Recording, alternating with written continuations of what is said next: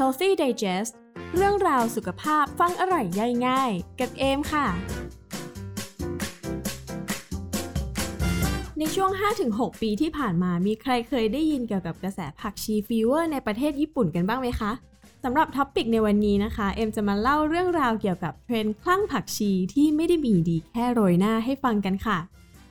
ถ้าให้ลองนึกดูว่ามีอาหารไทยเมนูไหนบ้างเนี่ยที่ใช้ผักชีเป็นส่วนประกอบหลักอาจจะใช้เวลาคิดกันสักพักหนึ่งเลยใช่ไหมคะเพราะปกติอาหารไทยในบ้านเราเนี่ยก็จะเห็นผักชีโรยอยู่บนหน้าอาหารอย่างเช่นก๋วยเตี๋ยวหรือว่าข้าวมันไก่นิดๆหน่อยๆเปิดพัดลมแรงๆบางทีอาจจะปลิวหายไปได้เลยเนาะแต่ที่ประเทศญี่ปุ่นค่ะเขามีเทรนด์คลั่งผักชีนอกจากจะกินผักชีพูนเป็นเมนคอร์สแล้วเนี่ยยิ่งไปกว่านั้นนะคะยังมีการ develop ผักชีให้เป็นเมนูแล้วก็โปรดักต์ต่างๆไม่ว่าจะเป็นน้ำสลัดผักชีสลัดผักชีกินเป็นแบบว่าโอ้โหสลัดผักเลยอะหรือว่าจะเป็นผักชีชุบแป้งทอดเป็นคากิอาเกะอย่างเงี้ยนะคะหรือว่าเครื่องดื่มผักชีหรือแม้กระทั่งข้าวผัดผักชีก็มีค่ะ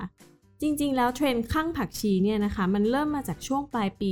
2014ค่ะเพราะว่ามีนิตยสารแล้วก็รายการทีวีของสำนักข่าว NHK ได้นำเสนอคุณสมบัติของผักชีค่ะว่ามันดีต่อสุขภาพ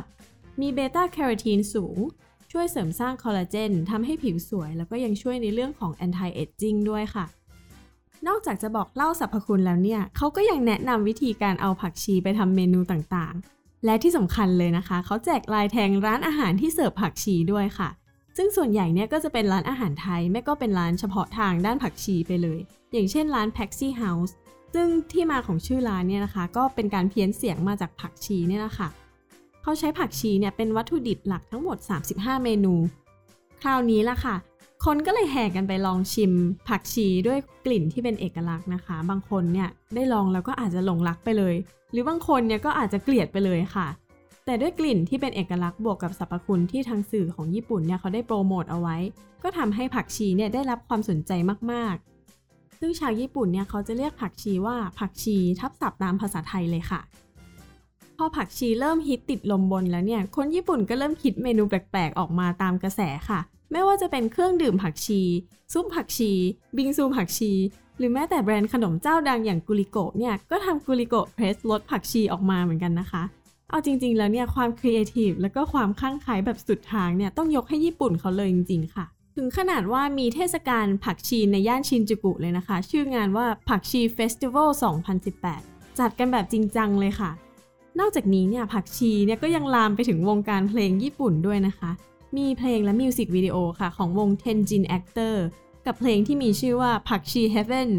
ซึ่งมียอดวิวใน YouTube กว่า1ล้านวิวเลยนะคะซึ่งใน MV เพลงนี้เนี่ยเขาก็มีการครีเอทเอาผักชีไปทำทุกอย่างเลยค่ะตั้งแต่ครีมโกนหนวดใต้คอยันบัตรเลือกตั้งเลยดูแล้วก็รู้สึกว่าตลกดีค่ะคลั่งไคล้กันแบบหลุดโลกไปเลยสำหรับใครที่อยากดู MV ตัวนี้เนี่ยนะคะเดี๋ยวเอ็มแปะไว้ให้ในคอมเมนต์ใต้โพสต์ของพอดแคสต์ตอนนี้หรือจะลองเสิร์ชดูก็ได้ค่ะว่าผักชี Heaven เป็นภาษาอังกฤษ P-H-A-K-C-H-I แล้วก็ Heaven H-E-A-V-E-N ใน YouTube ดูก็ได้ค่ะแล้วก็ไม่ต้องห่วงนะคะว่าจะดูไม่เข้าใจเพราะว่า MV ตัวนี้เนี่ยเขามีซับไทยให้อ่านด้วยค่ะคราวนี้มาดูกันดีกว่าค่ะว่านอกจากกลิ่นที่เป็นเอกลักษณ์แล้วเนี่ยผักชียังมีประโยชน์อะไรอีกบ้างผักชีที่ฮิตในประเทศญี่ปุ่นนะคะคือผักชีไทยซึ่งเป็นพืชสมุนไพรล้มลุกในวงผักชีค่ะใช้ชื่อในภาษาอังกฤษว่า Coriander Cilantro หรือว่า Chinese Parsley นะคะซึ่งเจ้าผักชีไทยเนี่ยจริงๆแล้วไม่ใช่พืชที่มีถิ่นกำเนิดในประเทศไทยนะคะแต่มีถิ่นกำเนิดอยู่ในแถบ Mediterranean อินเดียแล้วก็เอเชียตะวันตก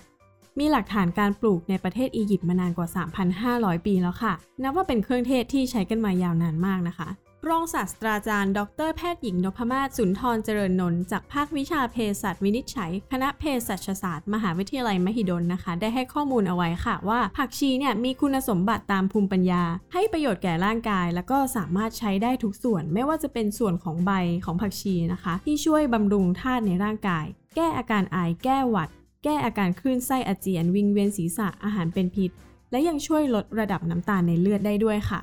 ส่วนของผลผักชีเนี่ยนะคะที่เป็นเม็ดๆเนี่ยก็ช่วยให้เจริญอาหารละลายเสมหะแก้อาการท้องอืดท้องเฟ้อส่วนทั้งต้นของผักชีเนี่ยก็สามารถช่วยขับเหงื่อช่วยรักษาโรคฤาษีดวงทวารแล้วก็แก้ผื่นแดงได้ค่ะ ในส่วนของรากเขาเอามาใช้ในการรักษาไข้อีดำอีแดงแล้วก็โรคอีสุกอีใสด้วยแต่ถ้าพูดถึงข้อมูลทางวิทยาศาสตร์เนี่ยก็ต้องบอกก่อนนะคะว่ายังไม่ได้มีการศึกษาข้อมูลในคนค่ะจะมีแค่การพิสูจน์ฤทธิ์ทางเภสัชวิทยาแล้วก็ความเป็นพิษในหลอดทดลองแล้วก็สัตว์ทดลองเท่านั้นค่ะมีงานวิจัยหลายฉบับเลยนะคะที่พูดถึงฤทธิ์ทางเภสัชวิทยาของส่วนใบแล้วก็ลำต้นของผักชีเนี่ยนะคะว่ามีฤทธิ์ต้านสารอนุมูลอิสระต้านการชักต้านการถูกทำลายของเซลล์สมองและยังต้านแบคทีเรียต้านเชื้อราและมีฤทธิ์ช่วยย่อยในระบบทางเดินอาหารด้วยค่ะซึ่งในแง่ของคุณค่าทางโภชนาการของผักชีเนี่ยนะคะก็จัดได้ว่าผักชีเนี่ยเป็นผักที่มีวิตามิน A และ C สูงค่ะซึ่งในผักชีสด100กรัมเนี่ยมีวิตามิน A 337ไมโครกรัมแล้วก็มีวิตามิน C ทั้งหมด27กรัมด้วยกันค่ะแต่การกินผักชีเนี่ยนะคะก็มีข้อควรระวังอยู่เหมือนกันค่ะโดยเฉพาะคนที่มีประวัติแพ้พืชวงผักชีหรือคนที่มีประวัติแพ้ขึ้นฉ่ายยี่หร่าเทียนข้าวเปลือกเทียนสัตบุตรกระเทียมหอมใหญ่นะคะซึ่งอาการแพ้ที่พบได้เนี่ยนะคะก็จะเป็นผื่นแพ้สัมผัสทำให้ผิวไวต่อแสงแดดและยังทำให้เยื่อบุจมูกและตาอักเสบจากอาการภูมิแพ้หรือหลอดลมเกร็งตัวได้ด้วยเช่นกันค่ะสรุปเลยก็คือผักชีเนี่ยไม่ได้มีดีแค่โรยหน้าเท่านั้นนะคะแต่เป็นผักที่มีประโยชน์ต่อทั้งระบบทางเดินอาหารแล้วก็ยังช่วยลดน้ำตาลในเลือดลดความดันและไขมันในเลือดได้อีกด้วยค่ะและสำหรับใครที่ปกติชอบเคี่ยวผักชีออกจากจานเนี่ยนะคะรู้แบบนี้แล้วอาจจะต้องลองเปิดใจให้กับผักชีดูสักครั้งไม่แน่นะคะผักชีเนี่ยอาจจะไม่ได้เป็นแค่กระแสสั้นๆแต่กลายเป็นวัตถุดิบที่เบลนด์อินไปกับไลฟ์สไตล์ของชาวญี่ปุ่นไปแบบอยู่ยั้งยืนยงเลยก็ได้ค่ะสำหรับใครที่ชอบฟังเรื่องราวสุขภาพฟังอร่อยย่อยง่ายแบบนี้อย่าลืมกด follow กด subscribe รายการ Healthy Digest ด้วยนะคะสำหรับวันนี้เอ็มลาไปก่อนสวัสดีค่ะ